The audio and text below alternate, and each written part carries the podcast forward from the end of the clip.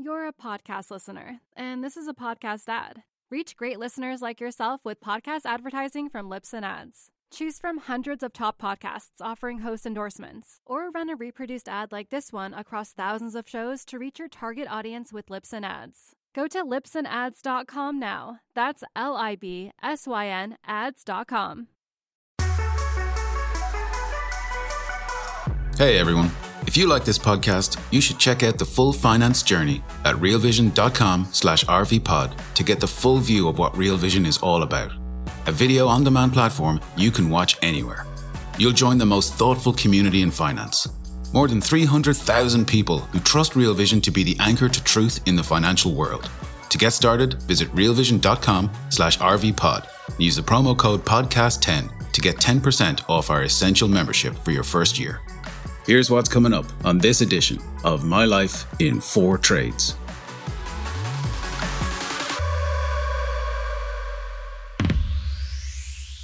drinking, doing drugs, all those sorts of things. Like that is what I found as I got older is the number one inhibitor is just purely my mental health. Every explorer, entrepreneur, investor, everything is basically slightly bipolar. It takes a tremendous amount of energy to bring your ideas from your head into the real world. To go from zero to one takes an enormous amount of energy. And nothing is a free lunch. So the other side of that energy is depression. And so the question is, how do you manage that? Hi, everyone, and welcome to another edition of My Life in Four Trades. Joining me today is Jason Buck, an entrepreneur and trader specializing in volatility, options hedging, and portfolio construction. Enjoy the conversation. Hi, Jason. Welcome to My Life in Four Trades. Thank you for having me. I'm, I'm very nervous, honestly, because I've listened to quite a few of them and you and I know each other, so I'm yeah. afraid this is going to be a therapy session. And so I'm not, I'm not that good of a therapist, Jason. You're giving me too much credit. I'm already trying to remember. Like I, I, never even thought as a kid, you know, my name would be uh, Jason. This is not investment advice. This show is for entertainment purposes only. Please seek out an investment professional, Buck. But this is how I have to start every conversation now. So yeah. speaking of a, a unique trade, is to to always have to have put a caveat anytime you, you speak publicly or, the, or anything gets hit recorded. Yeah, it's it's so true, and you know maybe we'll dive into that a little bit because actually it's been it's been coming up in some of the conversations as you can imagine. But we do know each other, but we know each other having seen each other at events, so not for very long. Yeah, um, and not very well, especially in this sort of in this way. So I'm really kind of curious to to dive in here a little bit um, and learn about a little bit more about your journey. So I really appreciate you being here. So, you know, as we do before we jump into the trades, uh, tell us a little bit about your background. You know, where are you from and what were you like as a teenager, young adult? I mean, I think like a lot of teenagers and adults, it's probably pretty complicated, right? But I, I, grew up in rural Michigan, and I'm one of three kids. My brother and sister are twins, and they're only a year and a half younger than I am. So we grew up almost like Royal Tenenbaum style. Like you had to like really excel at academics, and you had to really excel in athletics. Um, so we, I grew up in an extremely competitive household, to say the least. But we were all. Uh, my brother played ice hockey. I played soccer. And my sister was a gymnast, and and you can imagine the amount of practice times and shuttling not only all, all across the country but all the way around like North America for the three of us. So it was a quite a competitive, chaotic house to grow up in. And then in, when I was 15 years old, I, I left and I moved to Florida and I, I lived at the IMG Sports Academy there as a soccer player and spent a few years before I went off to uh, College of Charleston to play soccer living at sports academies and seeing what it was like to train like a professional. And, you know, some of my friends and, and roommates and um, classmates were all some of the best pro- professional tennis players in the world. So it was quite a unique experience to at least have that too. And the, and all of the discipline and psychology around that. And, and maybe if that applies or doesn't apply later in my life, I, I still don't have any idea. I, I just want to stop you there for because I think a lot of us know IMG, but for those who don't, especially maybe for people who you know might not be from the US originally. I mean, to say that it's competitive is an understatement and I think you're being very humble. I mean, this is like the training camp for professional sports. I have a, a son who plays sports and so he's very keyed into IMG and we tell him all the time like you look at it from a distance because very, very few people get to go there. So I can imagine that saying it's competitive is an understatement. I mean, this is like, this is hardcore pre-professional training. That must have been yeah. so intense to go there. It was. I mean, as I alluded to, though, like growing up, my, my sister was an all, ended up being an all American gymnast. My brother played on the best hockey team in North America, so I was used to a very competitive environment. You're like, oh, this is normal. yeah, Everyone's superhuman. yeah. The very few times we actually got to eat dinner together, is it's also an inte- intellectually competitive environment as well. Um, and I had already had some experience um, before I decided to go to IMG. I actually spent the summer before that at the Tahuichi Academy in, in Bolivia, which was one of the most like hardest core soccer training facilities like in the world. And it was very like kind of like dirt poor and everything. So I spent an actual summer in Bolivia doing that really uh, competitive training before I decided to go to IMG and, and you know left for my senior year of high school. So I usually ask people a little bit more about, you know, sort of how they got interested in finance, but your first trade is actually part of that story. Uh, which is trading tech stocks in 1998, 99, when you were still a teenager. So, you know, how did this come about? Sort of set the scene for us. Yeah. So I'll start with it, it. Actually, even starts before that. Like, I bought my first stock at like 13. I think it was like American Standard because I had read an article that American Standard was going to put toilets in China, and China has a huge population, so it's going to take off, right? So, like, I begged my dad to buy me like American Standard stock, like the most, you know, like probably one share. Um, and then my whole life, I'm sure we'll get into a, a serial entrepreneur. So, uh, th- those are different forms of trading, and maybe hopefully we'll get into that. Uh, uh, the idea of arbitrages and options as an entrepreneur. And I even, you know, listened to your podcast with Howard Lindzen, and you guys were talking about risk taking as an entrepreneur. And I think that's a misnomer. I don't think entrepreneurs are risk takers, or risk mitigators. Yeah. You mitigate risk as much as possible, where then that leap gets smaller and smaller, and then you almost have to move forward uh, because you've, you've mitigated as much risk as you possibly can. So why at 13 though? Like, did you have family that talked about finance? I mean, like 13, I, I live with one.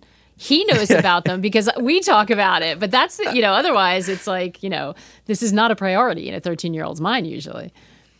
Yeah, so I was I was surrounded my whole life by uh, entrepreneurs, business owners, and like inventors, and then both my dad and my grandfather fancying themselves day traders. Okay. and and I say that quote and without disparaging either one of them. It was the stereotypical day trader that's uh, very analogous to you know golfers or fishermen. You know they they'll tell you about their big wins. They tend to forget about their Yeah. big losses. Um, but net net, hopefully they're entertaining themselves and not losing too much money. All right. So is in conversation around you. Yeah, I think the conversation was always around. My mother was an entrepreneur as well, so it's like we talked about business a lot, um, and so maybe that's part of it. Is I thought, you know, I read that article on American Standard, and I'm like, I understand business. I'm 13. What could go wrong? And then so in university, I went to College Charleston in South Carolina. I played soccer there, and then uh, I started off actually as an international business major. And I found out it was actually really easy for me because my whole life of like starting businesses and doing little, you know, side hustles as a, as a teenager that um, I eventually actually transferred to uh, comparative religions because the, the business side actually got to be too boring at the academic sense. But I think everybody in that time got caught up in the dot com bubble. And uh, as our mutual friend Meb Faber likes to say, like it's his, it's his favorite bubble because it was like our first one. and and to set the scene too is is is that dot com was so exciting too because it was also a nascent. Like I remember I had a roommate at the time and we shared a desktop that we bought together. And that was like the first computer I had outside the computer lab at college. So you you hear about all these things that were going on out in Silicon Valley on the West Coast and you kind of everybody gets kind of caught up into that hype. And so why I think this is such an interesting thing and a, and a formative thing too is like to me it's very analogous to what's going on now when we had meme stocks or YOLO trading or, or everybody disparaging the young for for trading you know call options with short time to expiry. And to me, there's no reason to disparage young people for trying, right? Like they're they're excited, they're engaged, and you know they're likely going to fail. Um, and that's fine because you're either going to pick yourself up from the ashes, teach yourself actually about options, Greeks, or whatever you want to learn about. And this is maybe the the opening door we have to finance. Yeah. Why do you think there's such backlash against that? Because there's a lot of judgment. Yeah, I think. Well, part of it to me is there's nothing as perennial as the old try to disparage the young, right? and so I remember like reading uh, something one time about man the way the kids dress these days, the language they use is music they atrocious. listen to. Oh, the music, all of those things. Except the one caveat I didn't give you: this book was written in the 12th century in Japan. so there's nothing we enjoy more, I think, than the old hating on the young.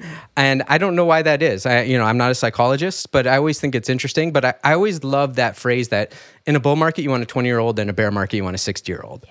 And so we miss out, I think, on a lot of trades by not combining those two elements within us or within a structure we create for our like inner investing portfolios. There, there's also some of this is happening outside the traditional system, Yes. right? Whether you think about online trading, not through traditional brokerage, or whether you ta think about the interest in crypto, um, which is a completely different asset class altogether. So, you know, maybe that sort of, you know, those animal spirits are fine as long as it's happening and enriching the system that exists. But the young are notorious for experimenting outside the sandbox, right? Or the, the schoolyard. That's what young people do. Do you think part of it is like we don't want to learn new tricks as we get older, right? And so instead of dealing with the facts that like we don't want to learn anything new, we get very disparaging about anybody that participates in it because it's our, our psychological immune systems are so strong. And that's what I worry about as getting older is calcifying my thinking, mm. right? That that I do not want to learn anything new and everything I think I've learned and I've achieved and I've earned the right to not have to learn anything new and nothing changes under the sun, but it's just categorically untrue. So that's what I, I, I fear most is kind of like the disparaging idea because it's really our own internal psychology that we're unwilling to deal with. And because we don't want to learn anything new, we think we've achieved things in life. And, and that's, you know, typically not the case. Yeah, I totally agree. I think fear fear plays a role in that. Did you have success? I mean, how did it feel when you first started trading? Because it was a really sort of optimistic, enthusiastic time. So I'd saved up the money with my roommate to buy a desktop. I also saved up some money as well to trade with. And so there was a back then, you know, you, you had all these new online trading platforms and there was a way that you could use some implicit leverage on those platforms so you could almost trade like options. So even though I wasn't trading options, there was a way to get a, a lot of leverage on like a weekly basis. And so I'd turned $2,000 into $100,000 in probably just over a year, but trading tech stocks, right? That's incredible, though. For a 19 year old, you must have been like, I am the king of the mountain. Exactly. That's what I want to get to. That's why I think this trade is so interesting. Like I can't actually remember any of the names of the stocks or anything because it didn't even matter, right? You're just buying everything and everything went up.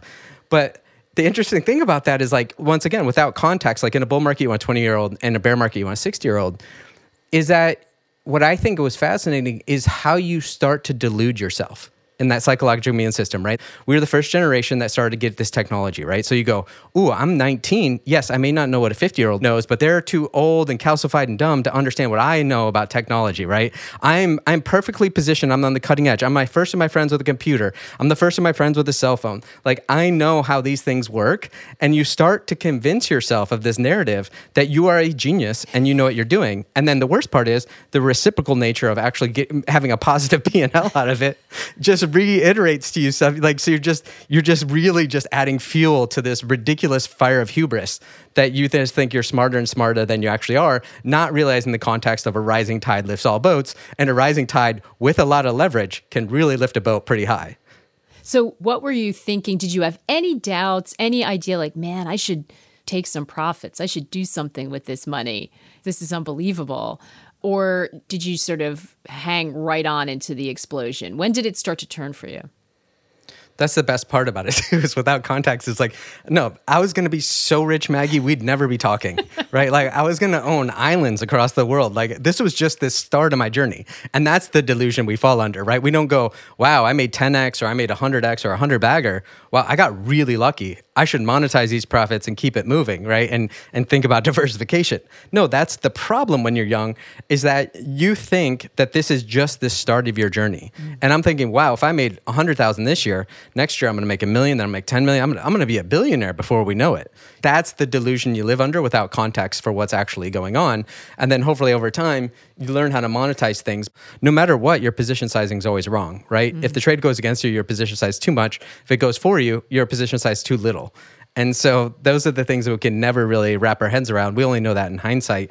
And so, as you stated, I was extremely overlevered and taking extremely too big of positions. And no, I thought the good times were going to keep rolling. And then it went from 2,000 to 100,000 all the way back down to like 4,000 before I cashed out, which is actually fascinating too. Is like, do you think I was happy about, let's just say it was 100% returns? No, I wasn't. Because as far as I was concerned, I just lost 95% of my wealth. right, which is true, by the way. it was true. Um, so, was the decline painful, or was it wiped out pretty quickly? Did you, you know? Did you have time to agonize over the fact that you had many opportunities to exit?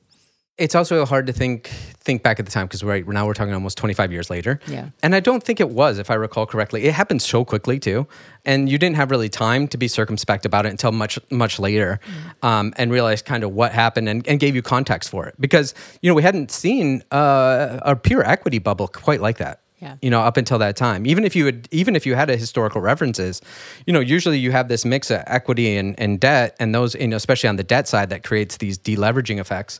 But I don't think we'd seen a pure equity bubble like that, and so it burst so quickly. And then you know it was kind of like easy come, easy go. And then the best part, as you know, when you're younger, is it's great to make these mistakes where your overhead is extremely low. Mm. And so even though, you know, it was very painful and you you know thought you were about to be rich, but you went back to, you know, I went back to sharing an apartment and, you know, living off a ramen noodle. So I mean it wasn't it wasn't that terrible. What lesson did you learn from it? And did it happen at the time? Like did you say, "Oh, this is a good lesson. I'm going to take this take this to heart." so this is kind of my favorite question. We'll probably get into this uh, later on as well. Is like I don't think I learned anything. That's the hardest part, Yeah. right? Like I, I wish, like if I was smart, I'd tell you all these things I learned. But if I'm honest, I was 19 years old. I didn't learn anything. I really didn't. But I think as long as you're young, the hard part I think for a lot of people, and I, this is what fascinates me, is like the idea is when you're young and you may not, if you don't come from the wealthiest of circumstances, you're going to have to take some inordinate risks to make money, right? You're going to have to concentrate pretty, you know, like more than you normally would. And you're going to have to take a lot of leverage and a lot of risk if you want to amass wealth at a fairly young age, right? And then after you amass wealth, if you get lucky enough, then you want to diversify to keep that wealth. So the hard part is when you're trying to do that, you're taking extreme risk, and part of that risk is you you're likely going to blow up. And so the funny part is you don't actually learn from those experiences till you have a lot of those experiences and you're much older. And now the compounding window has dramatically reduced. Mm. So now in my 40s, I'm like, okay, the real way to build wealth is to compound slowly through diversification, et cetera. But then I go, well, my lifespan, if I'm lucky, is going to be 80 years old. Like I don't have as much time to compound as I did when I'm 20. And so this is the the friction I think that we all feel is at 20 we we want to concentrate, take a lot of leverage, and, and try to get wealthy as fast as we can. By like 40, we realize that's not the path to true wealth. But then by 40, we don't have that many decades left to really compound wealth. So maybe you're thinking about for like your kids or grandkids. Yeah. It's so true. So in all of this, you know, if we get back to to where you are at this point, you, know, you don't really learn anything from it. You move back in somewhere along the line here. You leave college, it- you end up in Turkey. I, I, how did this? How does this happen? So, is this a result of the fact that you are that you bombed out and have no money, or is this uh, like you know what's go? What, what's describe this period after the dot com bust for you? So uh, when I was in school, like I said, I, trans- I I switched from international business to comparative religions. And besides being around a lot of entrepreneurs growing up, uh, my father was a, a lifelong Buddhist. Uh, you know, was taught I was taught medica- uh, meditation in rural Michigan, starting as like three year olds, four year olds, five year olds. Like we were started like really young. It's a very unique experience. And so I was always fascinated by religions my whole life. So I'd studied religions, you know, my entire life leading up to college. So then I switched to comparative religions. And then what I did is I started at the 400 level classes. And then when it got time to come back around to take the 100 level classes, my junior and senior year, I was completely bored by it. Like just because my teacher had read the same Buddhist textbooks or Buddhist scriptures that I read, and their interpretation might have been different. It was it was just a weird scenario for me to be in. I just didn't necessarily enjoy it. And then also I wasn't wasn't having the best time um, on the soccer team as well. Like uh, you know, it was just you know as a as a youngster looking to rebel. I decided to take some time off and I was working in a restaurant owned by uh, a Turkish man in Charleston, and he said, "I have friends in Istanbul. If you want to go there, um, you can make money." I was a street hustler on in Istanbul on Sultanahmet, where I would go around and sell Turkish rugs to American tourists. So if they're coming in off the cruise ship, you know, whether this is smart or not, they would love to see a young blonde Midwestern kid versus like a, a Turkish street hustler, and so they would trust me more. And you know, luckily I, was, I sold them these beautiful rugs. But and then also, can you imagine at that time, we would also like they would pay us, and then you'd ship them, and they might not show up to their door for like three to six months. I mean, there's just like as you know, it's just a different time. And so yeah, I, I that I had a unique experience. Um, both with selling Turkish rugs, but also hanging out. One of my other passions on the religious side was Turkish Sufis, uh, and one of one of the sects are known as the whirling dervishes. And so I spent a lot of time with uh, Turkish Sufis and, and Sufi sheikhs when I was in uh, Istanbul too, trying to learn more about uh, you know different sort of like esoteric religions. You're a podcast listener, and this is a podcast ad. Reach great listeners like yourself with podcast advertising from Libsyn Ads. Choose from hundreds of top podcasts offering host endorsements, or run a reproduced ad like this one across thousands of shows to reach your target audience with Libsyn Ads. Go to libsynads.com now. That's L I B S Y N ads.com. This is not sort of the, the, the I would say the typical path of some, somebody in finance. No. You have this experience. It sounds like you're really kind of exploring and finding yourself, which is which is super common at that time. But then you come back at some point. So why why decide to come back? Because you know sometimes there's if you find a life there that works, you know it's exciting to be a world traveler, and you've why, what makes you come back and pivot to commercial real estate of all things, which is yes. which is where you head next? So I, I'm extremely introverted. So working on the streets, approaching strangers, was both really good and really bad for me. So it helps me bring me on my show, but at the same time, like I kind of hate doing it. So eventually I come back and uh, like I said, my, my mother was an entrepreneur as well. And, and so she started off as a real estate agent, but then started like flipping properties. She was a house mm. flipper in like the 80s and 90s. So I had kind of really grown up around real estate and really understood real estate well. And so when I came back to Charleston, I started looking around and the, the real estate part was just really like it was very easy not easy for me but like easy in the sense that like i could really see it mm. and part of it was at the time when i moved to charleston and what had happened since one of the recent hurricanes is like a lot of people had renovated the the ground floors for retail space, but there's all these second, third, and fourth floors that had been sitting vacant for decades. So it's just clear to me this is an arbitrage, right? Like if I can figure out something to do with second, third, and fourth floors, and people aren't valuing those, then I have a value add space there where I can do really unique things. And another part of it is like you know, as you travel a lot, you can bring those ideas from Europe or New York yes. or San Francisco and bring them to Charleston and you're time traveling, right? Yeah. It's 20 years behind or 10 years behind. So there's things like fractional ownerships or um, hotel lease to own. There's all sorts of interesting things that I brought back as well. And that was one of the biggest things I did was to take properties that I felt were underutilized, renovate them, use the second, third, fourth floors for, you know, office space to condos to, you know, really or even fractional ownership. And to me it's a it's a artistic form just like any other. It's like you know, I can't paint or sculpt, but it's really interesting if you can shape buildings in a city. It's a it's a form of sculpture that actual people work through, live in, and, and it's a mm-hmm. part of their lives. So it's a really, to me, a highly creative endeavor. So we're going to get to your second trade, but it was important, I think, to lay the groundwork for all of this. So you you're doing well with real estate, commercial mm-hmm. real estate. It's making you happy, but dun dun dun the great financial crisis hits right? I think we yeah. that that that for anyone who lived through it by the way i feel like that that sort of like gloomy music is is always in the back Ooh. of our minds because it was a really terrifying time. So i'm guessing that and it just hit everything. I mean everything kind of ground yeah. to a halt. It was really kind of very dark. Um, so commercial real estate no doubt was impacted. So you make the decision to pivot from commercial real estate to trading options and I think this is so interesting because, you know, often we're finding on these podcasts that some of the most pivotal trades are and meaningful trades are these life decisions as much as they are the actual asset class you're moving in and out of. Why go back to trading and leave something that you obviously find joy in, which is real estate? So as we're gonna find out, like all my best trades turn to my worst trades, and then like you were saying, like what is success? It's depends on what time frame you bookend it. Is once again, did I learn much from the late '90s bubble of you know like over leverage and rising tide lifts all boats?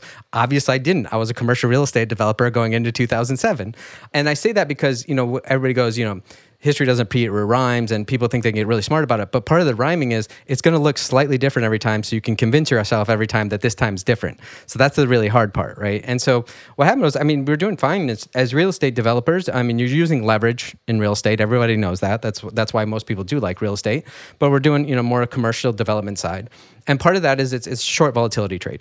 You need, if you have a project that's going to take two years to completion, you need the world today to look like the world in the future. So you need a very low volatility environment. If volatility picks up, all of your expectations and your pro forma and, and where you expect the, the deal to pan out are not going to work. And so that's kind of what happened is if like you can hedge your risk, like let's say you're you're doing a development that you're building out a, a dozen condos in a building and you're using commercial space and et cetera. And so to mitigate your risk, you get down payments for those condos when they are going to get renovated and brought to fruition. So people put up five, 10% of down payments. And so then you go to the bank and so you have a hedge risk position and you get your bank loan. Well, in 2007 when the world ended and that's you said that music dun dun dun is like people really have no clue. Like and even you and i it's like uh, adam smith talked about the vivacity of impressions. Is like over time they fade. And it's almost like a story we tell ourselves now but the pain at that time is like you thought the world was ending. Mm-hmm. like you thought we've had a nice ride. This whole capitalism thing's over. And so that was part of it is like those people just walked away from their deposits. So you're just left like with these buildings that you have, there's nothing you can do with. You're midstream, and now volatility's hit the market, liquidity's dried up globally, and there's nothing you can do about it. And so this is what led me to think about options was in early 2007, I got together maybe a half a dozen of older real estate developers that were all like in their 60s and older. And I said, "Look, I'm seeing cracks in the lending side. Are you guys worried?" And to a man, all of them said, "No, this time is different." and what so what I had to learn later in life is that real estate, uh, commercial real estate developers are some of the most preternaturally optimistic people in the world. and of course they don't they don't think about that at all because they have they have literally like two options. Is like one they default, they go bankrupt, and then they start over again, which they all do in every cycle, or you go like the Donald Trump route and you want to get as many loans as fast as you can. So when things started to really crack and break down, I did feel like I had some insider information, so to speak, in that I knew who the riskiest lenders were because I'm seeing them lend to the people buying my condos. Mm. So I see those cracks and I get really worried. And so what do I start doing? I start um, using options to buy puts on the banks. So I see the crash coming. I start buying put options against the, the banks and the financial services industry. So you're like, great, you hedged out your risk. Well, I ended up losing money by buying puts on the banks on the way down and you're like, how is that possible? And this is one of the best learning lessons in life that I think a lot of the current YOLO options traders are learning is your implied volatility, your vega matters. It's the price you pay. And so I was being too aggressive. I was trying to buy shorter term, let's say one month out, 20% out of the money put, um, and not knowing my price I'm paying is based on that vega or that implied volatility. So after those cracks started to happen, you know, dealers started pricing up that implied volatility. And even though I was delta or directionally correct, I was still not making money or losing money on those trades, which is mind boggling when you're like, wait, uh, I bought a negative 20% of the money you put, it moved 10 to 15% towards my strike. How am I not making money? Mm. Right. So you think you got it right, and you're, but you're also trying to buy these lottery tickets in a way. And so you're just burning through that premium. So it's amazing how you can be so right and call the housing market and still not make a boatload of money and, and hedge your risk that way. So it was like it was both a, a, winning trade and a losing trade at the same time. But that's the one that really got me to really dive in to learn more about options and options pricing and Greeks, et cetera. Yeah. So and this is you're right, options. I always think options and commodities two of the hardest markets because they're sort of like a multi-pronged, you know, sort of octopus that you're trying to figure out because there's so many cross currents that can that can hit you or things you have to be aware of at any given time. So the commercial real estate gets hit because of the great financial crisis. Now the options uh, thing blows up because you don't know about that one thing. So it's one thing to lose money when you're a teen, yes. but now this is happening again and again. How do you handle the setback? Not well, not well at all. it's literally like being in like the fetal position for years because, like you said, you've done it again to yourself and then you also the first time it was okay because it was like a rising tide. Then this time you thought you were developing a skill set. Mm-hmm. you thought you had a particular skill. You thought you were very successful. And you're playing this you know genius game. And then also that once again that feedback loop of making more money. Everybody around you thinks you're special. You start to think you're special. And so when it cracks so violently like that you have an existential crisis. You have no idea who you are anymore. Everything you thought you were, you thought you were intelligent, you thought you were hardworking, you thought all of those things. It put me in a, a tailspin that honestly probably took me years to come out of. Um, because it's one thing too to like have be able to take entrepreneurial risk and lose your own money. But when you do it for family and friends too, mm. it just compounds that exponentially.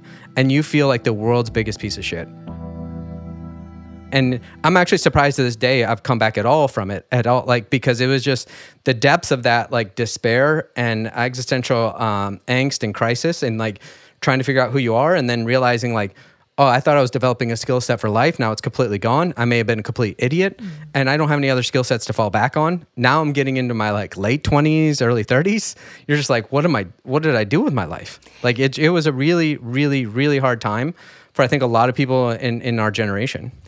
And you were someone who your entire life had a track record of being exceptional, right? You you yes. know from be from from the time you were very young. You were exceptional at sports. You cruised through school. Things were easy for you. You always knew more than Yep. everyone else around you. I mean, without, I mean, you know, like it or not, I mean, it sounds sounds like overly, you know, complimentary to you, but life was telling you this. So it's not for lack of intelligence. So you can understand, I suppose, why this would be such a hard moment, right? Because you're doing everything right. You have the raw materials. So why isn't it working out?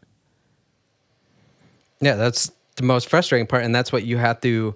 You get real honest with yourself real quick, right? And you realize that all of those accolades, like you're saying, that the outside observers are giving your whole life, you don't. You start to question if they are true. And what you find out is like you're not a, a genius or a moron. You're just a person, right? And however anybody looks at you at that given time frame is based on their own psychological makeup, but also like it's a it's a short time window. Once again, it's like, oh, I'm successful right now, I'm monetarily successful, and that's what you exalt. So then that looks make, makes it look like I'm smart. But as soon as I lose that, I'm not a complete moron either. I'm still the same person. So it's like you start to really it, it takes time to rebuild, but you start to really worry about inst- intrinsic motivations and self worth versus extrinsic, and that's that's what it really taught me. But like you, it really is an an ego crushing scenario, and and it's easy to talk about it now. And quite frankly, like I definitely needed it, but at the time, I wouldn't have believed you if you told me it was going to be okay.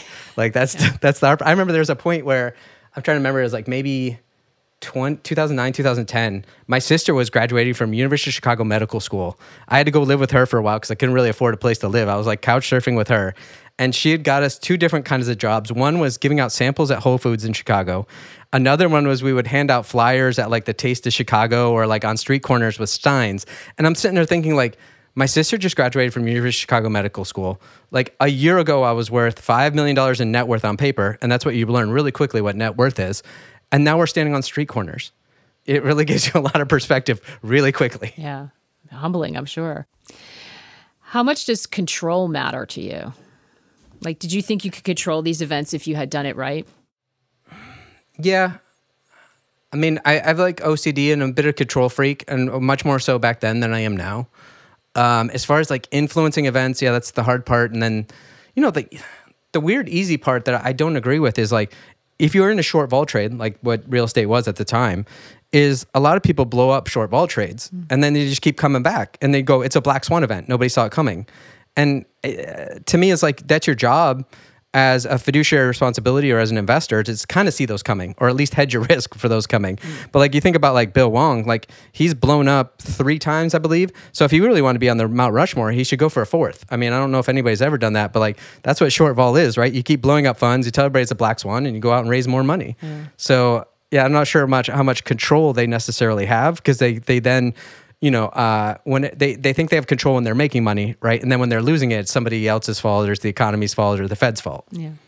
I mean, it's a line between, uh, you know, I'm just thinking about you having to fill out your 15 minute increments and planning it all. So you're, Yeah. you know, you're a planner, you're disciplined, you practice, and you get better in some parts of life. How do you make peace with being in an industry where it seems like it's really hard to do that? I think the way we, I think about it now, and based on those experiences, is like you prepare, you don't predict, right? Or you start to get en- enough self awareness where you build structures around yourself that are impediments for you to do anything stupid again. So not only am I like a very planner and very methodical, you know, we're all complex schizophrenics. Is I'm also prone to artistic narratives and and probably over leverage as well. So like you have to think about those things, right? And how do you how do you keep yourself from hurting yourself? And hopefully you can build structures in place that do so, or or partners, et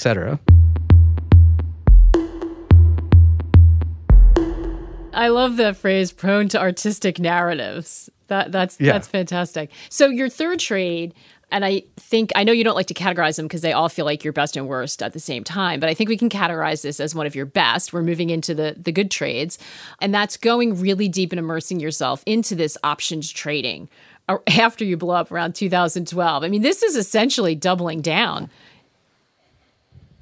Yeah, it, it is and it isn't. So everything from 08, so 07, 08, it informs what we do now. And what I mean by that is like that pain, when I was actually, you know, years later able to come out of that pain, I was like, I was thinking about it a lot and, and very circumspect about what it means to be an entrepreneur, investor, risk taker. And I thought there has to be a way to hedge entrepreneurial risk. and especially when you have these global liquidity events like we experienced in 07, 08, is it doesn't matter how good you are as an entrepreneur. If global liquidity dries up, you're kind of screwed if you have a long term project in mind. And so even though a lot of and people think, well, it's not really possible to hedge entrepreneurial risk, and I like those really hard hard to solve problems. So this is where I came back to to options and volatility trading. Is I figured there had to be a way to hedge entrepreneurial risk. So it, it behooved me to really deep dive and learn much more about options. And so one of the options trades at the time, it's it's not necessarily related to what we do now, but it is, I think, philosophically, was one of the trades I came across was trading the IV ramp in earnings surprises. So what that means is when a stock goes to announce earnings, um, the options around those earnings, like the price is going to generally consolidate as it goes into earnings. So volatility is going to seemingly be low. But based on the last quarter's earnings and the ones before that, then the the dealers are going to start to price in more an implied a higher implied volatility for the distribution of possible outcomes. So as we get into you know one week, two weeks prior to an earnings announcement, you're going to see implied volatility start to pick up all the way into right before they announce earnings, and then it's a vol crush, volatility collapses.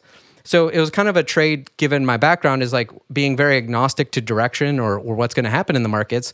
I started to look at buying straddles and strangles on a stock that's about to announce earnings that week.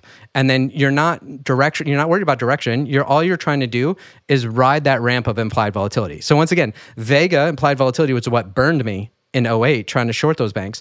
Now I'm trying to take advantage of implied volatility and apply that ramp. And a lot of people would trade three, seven, or 21 days out. Eventually, I started figuring out that buying at the opening and selling on the close before the earnings announcement, I was just riding that IV ramp intraday. And if somehow the market collapsed, I have both calls and puts or the market rip higher, you're protected there. So you have a limited downside and you're just based on this structural kind of arbitrage of implied volatility increasing. And then my favorite part is that that agnosticism to directional and markets. And you're only in the trade for a day. Mm. And so you have all these in, um, you know, earnings announcements every quarters. The problem is it's a capital constrained, liquidity constrained kind of trading strategy. So you can't do it in large size, but it's a great way to kind of learn about learn a little bit more about options trading and have trades that are fairly market neutral, but you're just trying to take advantage of that that Vega ramp. Mm.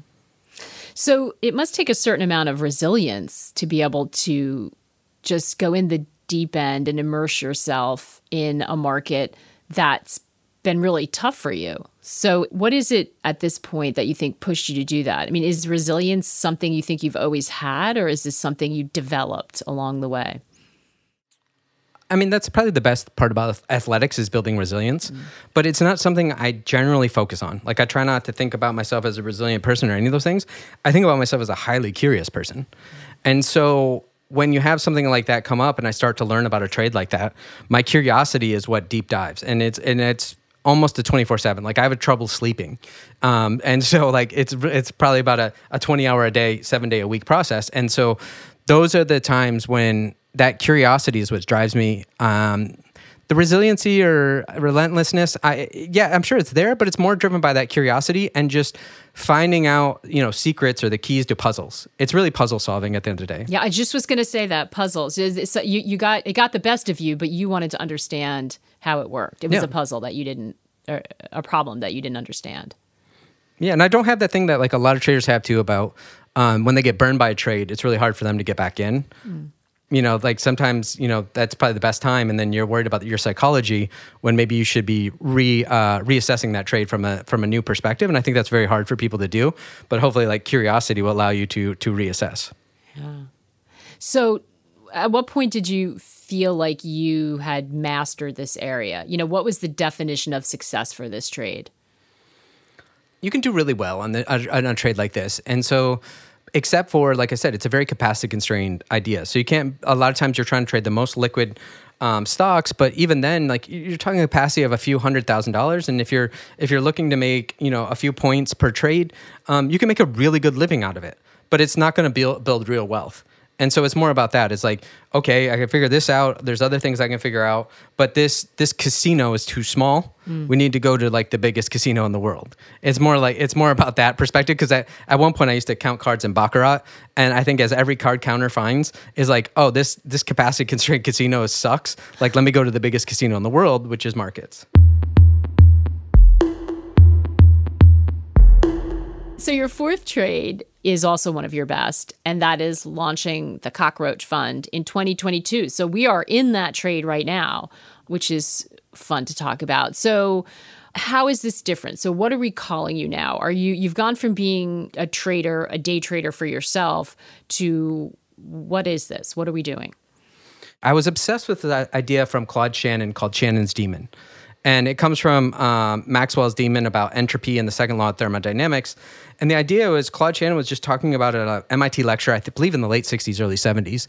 And he showed that if you had a stock that was highly volatile, that went up 100% in one day or on, on one coin flip, and then it or it got chopped in half by 50% on another coin flip or another day, a lot of people would go, okay, I take 100 minus 50, that's 50 divided by two is my arithmetic return is 25%. And he's like, not so fast. There's what this thing called volatility tax or volatility drag, right? So if we just walk through it quickly mentally, it's like if you had $100, you flip heads, you made 100%, you're up $200, right? You flip tails, it gets chopped in half, you're back to 100. So you end up right where you were because of the volatility or variance drag.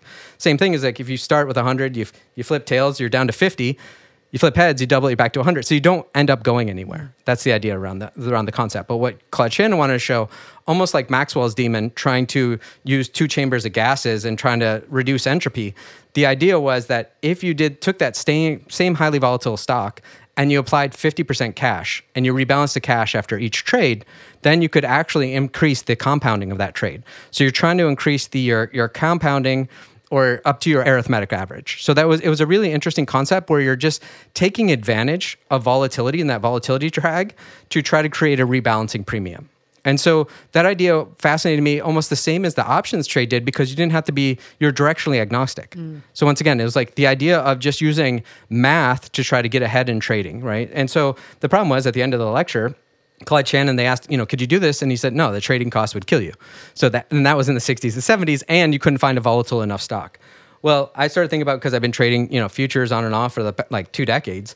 Is I was like starting to look in futures, trying to find a, a trade where you know you can use that implicit leverage of futures to try to have that kind of daily volatility or weekly or whatever you're looking for, and at the same time is you can actually improve Shannon's demon instead of having a an uncorrelated flat asset like cash, you can use a negatively correlated asset and that would actually improve the rebalancing premium on Shannon's Demon. So I was just searching and searching and searching and searching and searching, trying to find some negatively correlated assets. So I, that's how I stumbled into this volatility trade because VIX and S&P are negatively correlated, um, to put the caveat on that most of the time, just because we usually have shocks to the downside. It gets different as volatility increases. But that was the idea is like you could trade this intermarket spread, which are called like the short, short trade where you go short S&P, short VIX, and that's your hedge or you go long, long, depending on the term structure on contango and backwardation. But what's more important is you have to get your ratios just right between the two because VIX is a lot more volatile than S&P. You're a podcast listener, and this is a podcast ad. Reach great listeners like yourself with podcast advertising from Libsyn Ads. Choose from hundreds of top podcasts offering host endorsements, or run a reproduced ad like this one across thousands of shows to reach your target audience with Libsyn Ads. Go to libsynads.com now. That's L I B S Y N ads.com. But my point with with all of this is I'm trying to learn these trades about volatility, uncorrelation, negative correlation, and agnostic about market direction because after trading both of these strategies for a long time, at the same time, I was following these other volatility traders online and seeing what they were doing, other options traders, and teaching myself about all of what the, the different picture of what they were doing until eventually, you know, I was always picking the brains of other managers, other platforms of like, you know, how do I combine different strategies together if I want to really manage family wealth for multiple generations? And so even though I was teaching myself options and, and VIX and volatility, you know, it's really hard for retail to have access to these kind of products. And so I ended up uh, meeting my partner online through a mutual friend. Uh, Taylor Pearson is our uh, my business partner at Mutiny Funds. And in 2018, we were talking about these ideas of of hedging, you know, via tail risk. For people that read like Taleb or Chris Cole or Mark Spitznagel, and you know, family and friends are like, "How do I do this?" And if you don't have a hundred million plus, nobody's going to pick up the phone. And so, what Taylor and I decided is like, you know, probably better entrepreneurs than traders. And so I don't need to be looking at trading screen all day. If, if we can figure out a way to provide access to these like long volatility, tail risk, commodity trend strategies, et cetera, mm-hmm. we can build much better total portfolio solutions. So that's what we decided is like better entrepreneurs than traders. Let's build something that's a blue ocean for retail to have access to for the first time. Um, so they can actually hedge their portfolios and kind of muddle along in whatever global macro environment we're in, where you're not necessarily worried about these axes of inflation, deflation, growth, and recession. And so what we built is kind of a our version or a modern version of Harry Browne's permanent portfolio, where we just use best practices and, and active management techniques to try to build a, a very robust portfolio. So what I like to say is like we're trying to build the least shitty portfolio, right? if you go back to my history, right, it's all about being a genius or having a crystal ball. And I've just retired from that crystal ball game. I don't think anybody knows what they're really doing. We're talking about the future at the end of the day. And so I don't care about hero trades. We're trying to build the least shitty portfolio that can really manage your savings over, you know, a multi-decade time horizon. So you're trying to take risk out or protect against risk. Yeah we're trying to reduce luck. It's interesting. Like uh, a lot of financial media and everything is about these hero trades or lucky trades, mm-hmm. and I like that's what my life experience has taught me. Yeah, you might get lucky for a little while, but nobody's lucky permanently. So if you can reduce luck, and we say that you know more fancifully from the you know noise to signal ratio, but that's all we're trying to do is have you know reduce the luck uh, part of, portion of our portfolios because even people don't realize a, a 60 portfolio 60 40 portfolio is very lucky um, over the last four decades. Mm. It's you know, so it's like, are, do you believe you're going to be that lucky over the next four decades? I find a hard time with that. Yeah, you said you're a better entrepreneur than a trader. What did you mean by that? I, it's hard to say that because like you're doing well trading options, and that yeah. would certainly be enough for someone. But why go? Why go in this direction? Because one, I don't feel there's that big of a difference between them, and that's why I was taking uh, umbrage with your Howard Lindzen thing about like the best entrepreneurs are trying to mitigate risk, right? You're trying to find out arbitrages, options, like all those sorts of things within a structure of an entrepreneurial venture um, that's trying to mitigate risk as much as possible. But what I find the the really um, unique thing, I think, maybe being an entrepreneur versus a trader, is you're scratching your own itch, and there's a lot of things that annoy you in the world and they just keep annoying you day in and day out until you have to do something about it. It's like if nobody else is going to do this, I'm going to do something about it. And that's what it was boiled down to is like I really wanted this product to exist that we built with Cockroach Fund. If somebody else had built it, I would have happily been part of it. Um, I wish they would have, um, because as you know, there's a lot of pain along that journey. But yeah, that's what I think it is. It's more like that that bug, not a feature, uh, as an entrepreneurial brain is that that itch becomes so uncomfortable that you have to do something about it. And to me, that's the difference between maybe a, a trader and an entrepreneur. Even though there's a lot of similarities, and and the one of the biggest things that we alluded to earlier is the it's a a, a form of uh, self awareness, for lack of a better term, is like there's not too many jobs in the world where you show up on a daily basis and can have a P&L that goes negative. And so you have to deal with a, a, lot of your emotions. It's like it's easy to be a holy man on top of a mountain. It's a little bit harder when your P&L is negative on the day, or even worse, your in-laws P&L is negative and you're having breakfast with them. And it's it's figuring out like how do I just make this come to fruition? And it's and it's the diligence every day to just slowly move towards that goal, and eventually, hopefully, you you somewhat get there. But at the same time, it is it is unbelievably crushing to manage other people's wealth. Mm. Like that pressure on a daily basis is really uh, severe, and everybody tries to mitigate it through thinking about them almost like you know poker chips or whatever, and trying to think about abstract concepts. And you know, unfortunately, in our industry, we start talking about tens of millions, hundreds of millions, billions of dollars, right? And it becomes very abstract. But at the end of the day, these are people's savings, and and I have lost families and friends' savings before and blown up. And I know what the pain of that feels like. So I don't know if I'm just a severe glutton for punishment, but I, I do feel the pressure of that all day, every day. How do you sit in that discomfort as your occupation? I think yeah, I think you get used to it. It's like going back to the athlete stuff as well. It's like you know you're in pain all the time in training, right? To to get better, you have to break your body down. Um, and so you know, I just the way I talk about it now, and I, I think this has been great on some of your other episodes, is um, we're discussing all of these trades and all this history, but what we're really talking about at to, for me at the end of the day is like mental health, hmm. right? So if I know I'm preternaturally driven to build a, a, product or to build a company or to build, you know, this cockroach fund that we built. Well, I'm eventually going to just get there naturally through my natural curiosity and resilience. But to get there, nowadays I have to manage my mental health. Mm-hmm. And so what I mean by that is like, you know, whether it's uh, watching what I eat, exercising, getting enough proper sleep, you know, not necessarily, you know, drinking, doing drugs, all those sorts of things. Like that is what I found as I got older is the number one inhibitor is just purely my mental health because part of it is as I learned, uh, thankfully at a young age, there's a book called Hypomaniac's Edge that shows that like kind of every explorer, entrepreneur, investor, everything is basically slightly bipolar. Because as you were uh, referencing, it takes a tremendous amount of energy to bring your ideas from your head into the real world. To go from zero to one takes an enormous amount of energy. And nothing is a free lunch. So the other side of that energy is depression. And so the question is, how do you manage that? That's a great point. That's a great point because the depre- you're depleted. Yes. Like constantly. So you're constantly energized and constantly depleted. And that's why it's a bipolar expression through hypomania, right? It's like, yeah, you have unusual amounts of energy because you're so inspired and like you can then just, you can go into a flow state and you can work for hours and hours on end. But then, like, like you said, it's not a free run. You get depleted. And then the other side of that is can be pretty dark. And so if you could try to mitigate, I think about it as allostatic bands or ones that are really huge. If you can try to create more homeostatic bands and try to, you know, reduce that that variance once again in your emotional states, you know, through different practices in your life, hopefully that helps mitigate it to to a certain extent.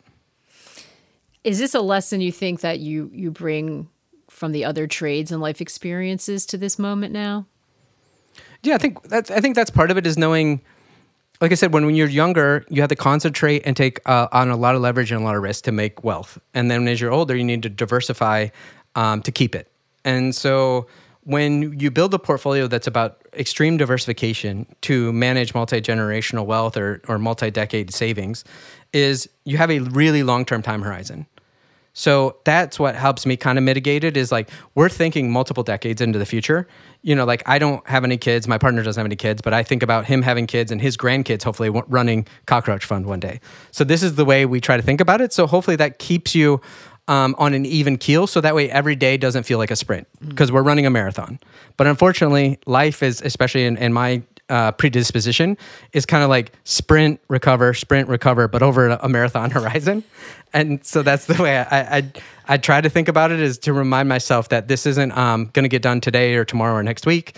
Um, you, you put those little sprint goals in there, but otherwise we're, we're looking at a multi-decade time horizon.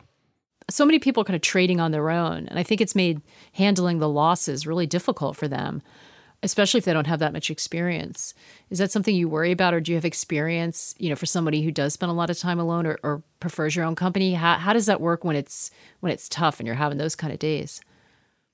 We never know the personal struggles that people are going through, and I think that our extremely advanced society, through specialization, internet, et cetera, opens us up to even more mental health issues. Mm. Um, in, in both good ways and bad. And and there's probably hopefully more help and more acknowledgement of mental like if we go the other way, we're acknowledging that there's mental health issues and that's okay. I think my generation, you know, our generation and older has a really hard time with mental health issues because it was something that wasn't talked about and it showed weakness. Mm. And so I have a really hard time actually talking about it because I, I still worry that makes me a weak person. Mm. And given the household I grew up in and the experiences I had, it was all about mental toughness. And so to this day, I was having a conversation the other day. I have no idea if I'm mentally tough or mentally weak. But what I do know, the only thing I have learned is you're going to have those ups and downs. You try to mitigate them as much as possible with lifestyle choices and just kind of hope for the best. Because the other part of our conversation is I'm I'm dubious of free will. So I'm not sure how we we turn that boat around if, if somebody is truly struggle, struggling. Yeah. I, I, really don't know the answer to that. For me, it's about community too. And I think this is why I ask the question all the time because I think we have had a, a, a change or a breakdown in tra- traditional places. People found community. Uh, and so they're replacing it with things like Twitter. and But I'm not sure they get the same things out of it. And so I'm curious. Or I think people are seeking, yeah. I sense people are seeking community and so I like to hear how it plugs into people and, and where they find community and what it brings them, if anything. For some people, it may not be comfort. For some people, it may it may be stressful, and this is a relief. But I'm just curious about this change. I think we're all struggling in that environment somehow. I I really agree with you, but also at the same time, I agree with what you said about maybe there's another side to it as well. It's like Sebastian Junger wrote a great book about uh, tribes, about community, and I think that if you read a lot of stuff on religion, and a lot of people would argue that our lack of religion today is that lack of community, right? And so this is why we maybe have more of a mental health issue. I don't know. The only thing, like you said, is I'll put it on the other side is like I don't feel a need for community, mm-hmm. or if I do, it's maybe one, two, or three people. It's a very small community that of people I trust, and so like that that may be part of it too. And then I always thought, you know, people had mentors or community, and I found those in books or online reading and everything. So it's like, and I know there's you know great lines from like Good Will Hunting of like. No, but like you know, those are just books. They can't talk back to you. But like that—that's how I have the conversations, maybe inside my own head. So maybe it's all those voices in my own head provides the community I need. Um, but then otherwise, yeah, having a, a support of just a, a, few close people. And I think that's maybe the difference between introverts and extroverts. It's like, what's the size of that mm-hmm. community? Um, so maybe, I mean, that's the way I think about it is like, I'm not somebody driven towards community, but I do have a few people in my life that do, do help me out or, or that I, that I lean heavily on. Yeah. What advice would you pass on to others considering, you know, making a big trade or a pivot in their life? Uh, one is when I lived in Brazil, a friend of mine, I think about this very often, told me, he said, I don't give advice because I certainly don't take any. And I was just like, I, I mean, he said it best. Or I think about people like, what advice would you give to your 19 year old self? And I go, well, my 19 year old self would never listen to my current old ass self. So there's, that would be kind of pointless. and so, uh, I'm not sure what advice we can give. I could give people, nor do I have any. I, I have my subjective experiences that I, hopefully I've learned something from, but I'm always even dubious of that. And then, you know, part of advice assumes we know what the right thing is. Like when you brought up too about people trading or losing money or not having community. The other thing that popped in my head was the trader Ed Seykota had a great quote: "Is everybody gets what they want out of markets." And so, some people love to gamble and lose, and that's what gives them joy or entertainment. So I just don't know what people want, right? Like it would take me so much to like actually like I, giving advice is so anathema to me because I just I just don't have any to give. That is absolutely a fair and honest answer, and I appreciate the fact that you have been just doing it off the off the cuff, uh, Jason. That's what we need. That's what we're having these conversations for. That's fantastic. And I, I told you before we started, like this format is just you are truly excelling in this format. And I just I love the conversations you're having within this rubric of your four trades. well, I love I love I always take something away and I think it's so I love actually that last line. I hadn't heard that before, but maybe the advice is figure out what you want from the markets. Maybe that's the advice. Yeah, I think that people that, that read Market Wizards, um, Market Wizards were my favorite books more than Buffett. And the idea in Market Wizards that I think you can truly pick up on is there's a lot of ways to make money or be entertained in life. You have to figure out one that aligns with your personality. Jason, appreciate your honesty and your soul searching with us. Thank you for being on My Life in Four Trades. All right, that's a wrap on this week's edition of My Life in Four Trades. For more on the series, visit realvision.com forward slash my life in four trades. Make sure to use the numeral four. This podcast is a production of Real Vision. Our executive producer is Lisa Desai. Our producers are Frank Fowler and Michelle Ribeiro. Our sound engineer is Levi Mercurio. Our production assistant is Ranjani Venkatakrishnan. And this show is hosted by me, Maggie Lake.